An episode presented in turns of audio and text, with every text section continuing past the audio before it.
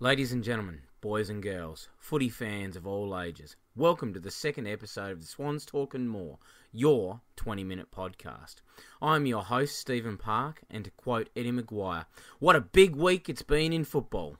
So let's get the ball bouncing and see how many goals we can kick tonight. Let's start off with in the news. First off, I would like to talk about what's been in the news. So, the AFL has been and gone and released the new roster for the rest of the season. We've got round 14. The Swans play Port Adelaide at Adelaide Oval Saturday, the 29th of August at 1:45. That will be a ripper of a game. The fast-moving Swans versus the efficient and deadly Port Adelaide.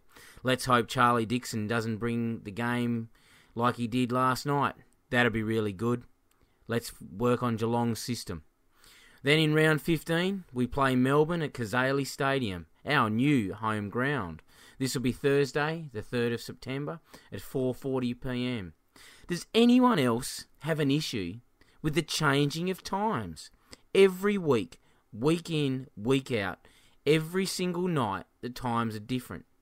AFL, if you are listening, just make the times the same every night. If you are going to have one game on the night, have it at 5:30 till 8 o'clock, and then from 8:10 till 11 o'clock. If you're going to have two games, do it that way. If you're going to have one game, start it at 7:10 and just be done with it. Seriously. Work it out. It's not hard. Make it so the people know what time the games are going to be on. Anyway, getting back to it. Round 16, we play Carlton at Metricon Stadium. Patrick Cripps and the boys will come out firing because I reckon by then it'll be do or die for Carlton on whether they can make the finals. That'll be Tuesday, the 8th of September at 8:10 p.m. A game worth looking forward to. Round 17, Brisbane. Charlie Cameron and the boys will be at Cazaly Stadium, our new home ground, Sunday, the 13th of September at 6:10 p.m. Notice one thing, not one game on at the same time. And funnily enough, we play in round 18 Geelong, the Cats. Where? We're unsure yet, but we'll find out soon. Anyway, that's the wrap up of the rest of the season, round 14 to 18. Hopefully, we can get a couple of wins in that time. Yes, and in other news, if you haven't already figured it out, the Swans and Fremantle will be hubbing in Cairns for the remainder of the season. Looks like we'll be a fly in, fly out team after all. But let's move on to what everyone's been talking about and wants to hear about the review of the Swans and the Giants game. What can I say? What an outstanding game. I'd have to say it was one of our best, if not our best game since 2016. The Swans played out of their skin. I haven't seen them move the ball that well since early on in 2016. I wouldn't even say in the finals they played that well, to be honest. They moved the ball crisply, significantly towards their teammates, and I think using the big ground actually helped us a lot. The way they moved the ball through the corridor, they took on the tackler. Hello, James Rowbottom. They just played out of their skin. They played an outstanding defensive brand against an elite, albeit unsure of themselves, midfield, and just genuinely played like a team possessed. We had another debutant in Zac Foot, and he demonstrated that hard work really pays off. Two years on the list, and finally gets a go. Congrats, mate. You deserved it, and a few score assists really helped out with the game. And that mark you took to kick your first goal, outstanding. Congratulations, Zac. We had Callum Sinclair, who was outstanding against the old veteran in Jacobs. Sinkers has looked terrific over the past few weeks. I just hope he can continue to play that way. Some interesting stats for you all. We won the disposal by 50, with us winning both the contested and uncontested possessions. Disposal efficiency was an almighty 65%, and we kept the Giants to only 50% disposal efficiency. Well done on the defensive pressure Swans. Efficiency inside 50 was 54.5%. That is 10% better than our season average, and 31% better than the Giants on the day. What an amazing effort put on by Dane Rampe, the midfield, and the defenders with the defensive pressure. And Will Hayward, your display, why you didn't get many possessions and not many fantasy points, the display you put on was outstanding. Absolutely outstanding. A brilliant 1% a game. You sacrificed your own game to make the team better. And that's all we can ask for. And as I predicted in the last podcast, we won the hitouts. Callum Sinclair was always going to dominate over Sam Jacobs. It's just a pity we can't do that every week. We just need that big, bustling ruckman to help out Cal all the time. But anyway, let's move on to the best players. I'd have to say, our captain courageous number one, Mr. Dane Rampe, was one of our best players on the night and I cannot believe he didn't win the Brett Kirk medal. He played out of his skin, his defensive pressure, leadership, and drive from the back line was outstanding. Please tell me everyone saw the one handed, mind you, on his broken hand mark that he took. That was something to behold, and realistically should be a contender for Mark of the Year in the fact that he did it with a broken hand. Our second best player was Captain Courageous number two, Mr. Luke Parker, the Brett Kirk medal winner. 29 disposals, 4 clearances, 21 pressure acts, 466 metres gained, and most importantly, 6 tackles to round out a truly outstanding game. He was terrific and led from the front. Our two captains, since Josh Kennedy has gone down, have been outstanding, and you couldn't have asked anything more from them.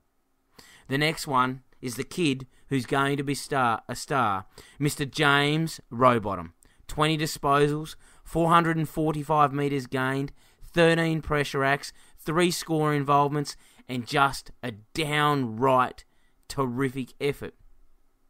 The way he pushed off Lachie Whitfield, I think it was, and actually ran in and set up our first goal was amazing. James Rowbottom, you are a future star, a future captain, and I hope you can continue to develop. Well done, mate. Finally, I was worried about the return, but outstandingly surprised of Nick Blakey. This boy, I will freely admit, I was concerned about them bringing him back in. He looked done two weeks ago after they dropped him. He didn't look himself. He was struggling to take marks. He was second guessing himself around the ground, and he was doing what all players do when they're out of form. He basically dropped his head and looked shot. But he turned it around. One week in the reserves, and Horse knew exactly what he was doing. 500 metres gained, three score involvements, 18 disposals, 15 pressure acts, his kicking was a little wayward early, but as his confidence grew, so did his ability with the ball. Well done, Horse and the coaching panel, who finally started to play him on the ball and on the wing. This is where he needs to go to develop his skills, his attitude, and ultimately continue to get the ball. The big thing, as Wayne Carey always says, and Matthew Lloyd and any other decent forward, it's really hard to be playing in a key position if your team is struggling. The only way to get them involved is to actually move them up the ground and get the ball in their hands because that's how they gain confidence back. Keeping them down in the forward line, taking the odd mark, and actually not getting the ball at all doesn't help. So well done to the Swans coaching staff. Anyway, I want to move on to a new segment called The Other Stuff. This segment is about the stuff the media doesn't re- focus on, doesn't report on. The stuff that doesn't look good and isn't flashy. But without it, teams in the AFL would really struggle. The first other stuff stat we are going to look at is one percenters. According to the AFL website, a one percenter is made up of four different areas knock ons, spoils, smothers, and shepherds. We have some outstanding players leading our one percenters across the club, but currently have two equal leaders. They are our captain courageous, Dane Rampe, and the most improved AFL player over the past six weeks, in my opinion, Mr. Robbie Fox. Both players are averaging 5.91 percenters per game. The next best is Callum Mills on 3.9. So well done to those three players. Lewis Melican, surprisingly, after just two games, is up there as well. So well done to Lewis Melican on what I would have to say was a terrific game last week. I was shocked that you actually kept your position, Pelican, but I will have to say I was wrong.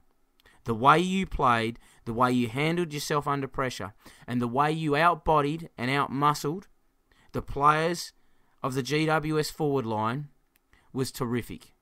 It didn't matter who you were on, you played well. When you were on Cameron, you played a good job. When you were on Finlayson, you looked like a man possessed. So, Lewis Melican, while this is the other stuff stat and the one percenters, your efforts in that game were outstanding. But you've got a little way to go to catch Captain Courageous Dane Rampe and the best player of the past six weeks, or the most improved player of the past six weeks, in Robbie Fox. But let's move on and focus on the good and the bad of the game. The good for the Swans this week was, drum roll please, the kids.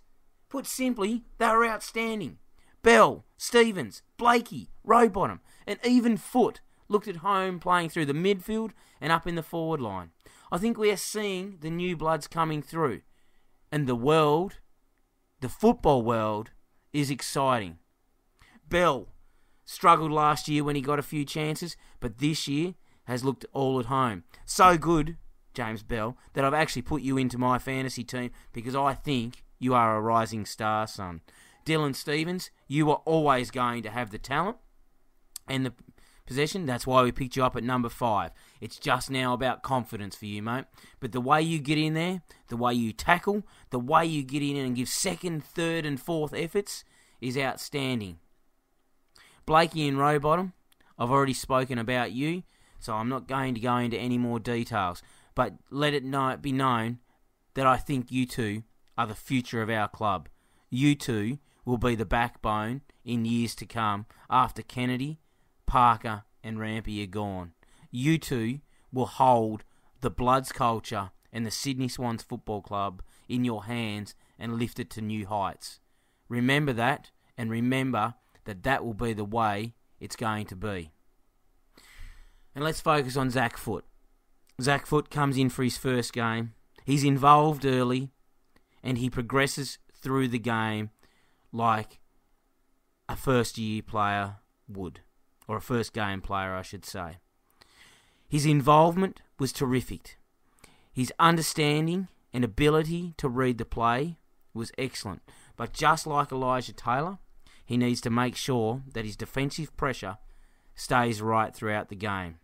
He's got a bit to learn, but I'm certain the Swans coaching staff and everyone else involved will be able to continue to work with him to make him a much better player. Now let's focus on the bad. Hmm. While the game was one of the best since the 2016 year, there is one concern that I think needs to be addressed. At the end of the year, and I think it needs to be addressed significantly, and that's our ruck structure. Yes, Robert Carmichael, I am talking about the ruck yet again. I actually think this is one of the biggest issues in the development of our young midfield. If we do not have a decent tap ruckman or a decent ruckman who can get the ball to our midfield, we will see our midfielders stagnate and stall where they are. We need someone who can actually win the ball from the centre bounce, from the contested bounces, throw ups around the ground, from the throw ins. While I love Callum Sinclair, and I think he has done an outstanding job over the past four seasons as an undermanned ruckman. He's been terrific over the past two weeks, even though he struggled early on the year, and he's been serviceable for a very long time. He is really a forward. We all know it, the coaching staff know it. He's a forward who can help out in the ruck and shouldn't may, be made to do it all on his own. I know that wasn't the plan. I know the idea was Sam Naismith would be the major ruckman and Callum Sinclair would play at full forward and then help out and they'd do a 50 50 role. The problem is, and I'm afraid to say it, Sam Naismith was a gamble. He was always going to be a gamble. We have the issues of having someone on our list who has played seven games or 30 games in seven years. 30 games in seven years. Seven twos are 140. 30 games out of at least 140.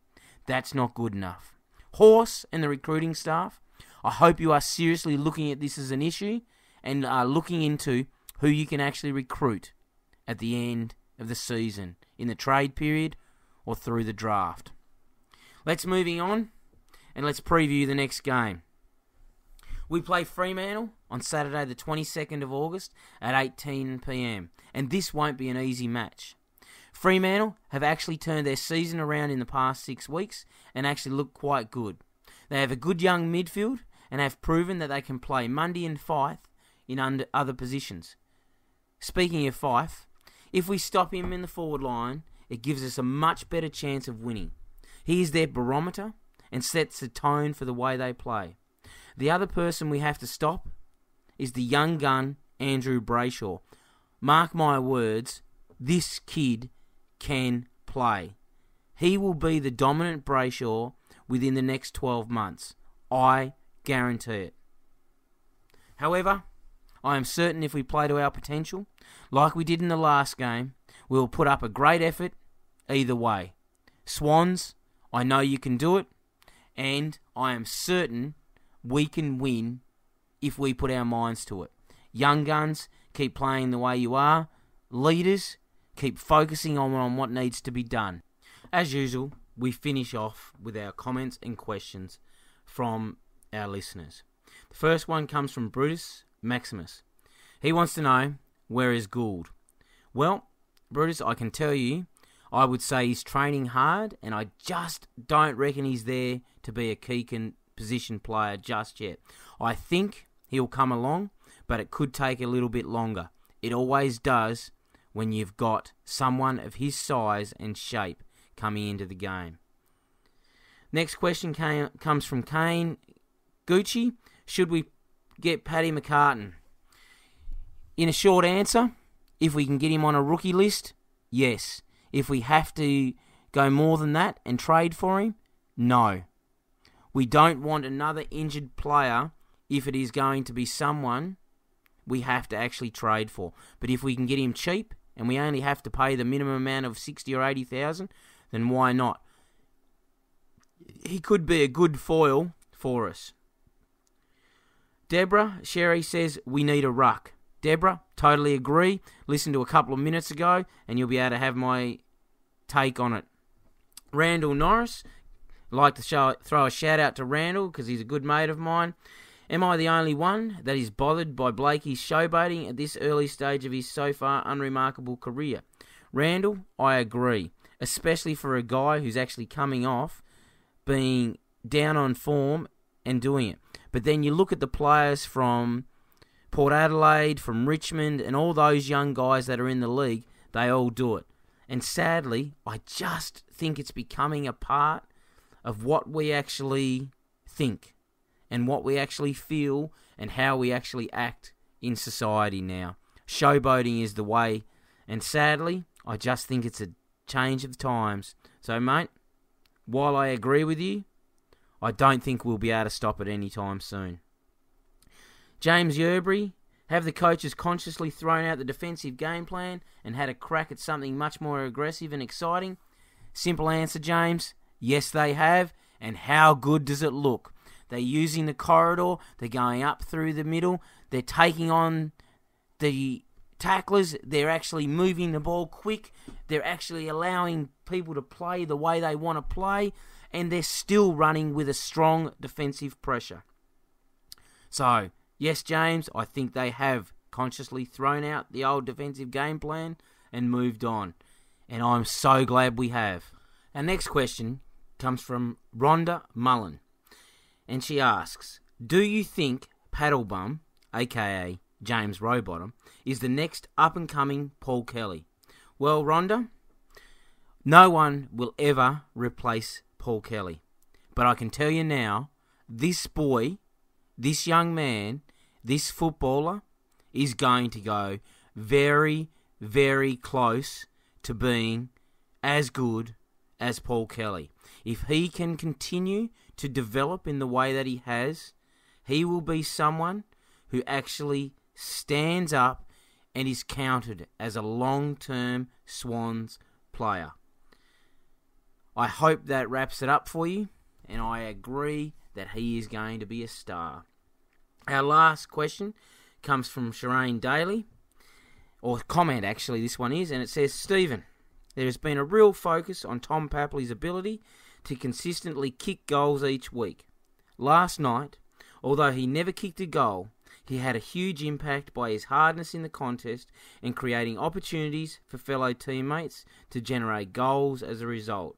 I thought his game and efforts were brilliant and hopefully shut up the cri- critics from last week.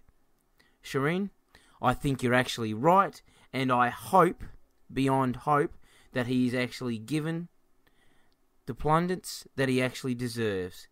He is a star. His one percenters in the last game were outstanding, and just because he didn't kick a goal doesn't mean anything. So hopefully that wraps up our chat for tonight. You've enjoyed the conversation. If you can, please leave your comments in the section below. And remember, cheer, cheer the red and the white. Go Bloods, and see you next week.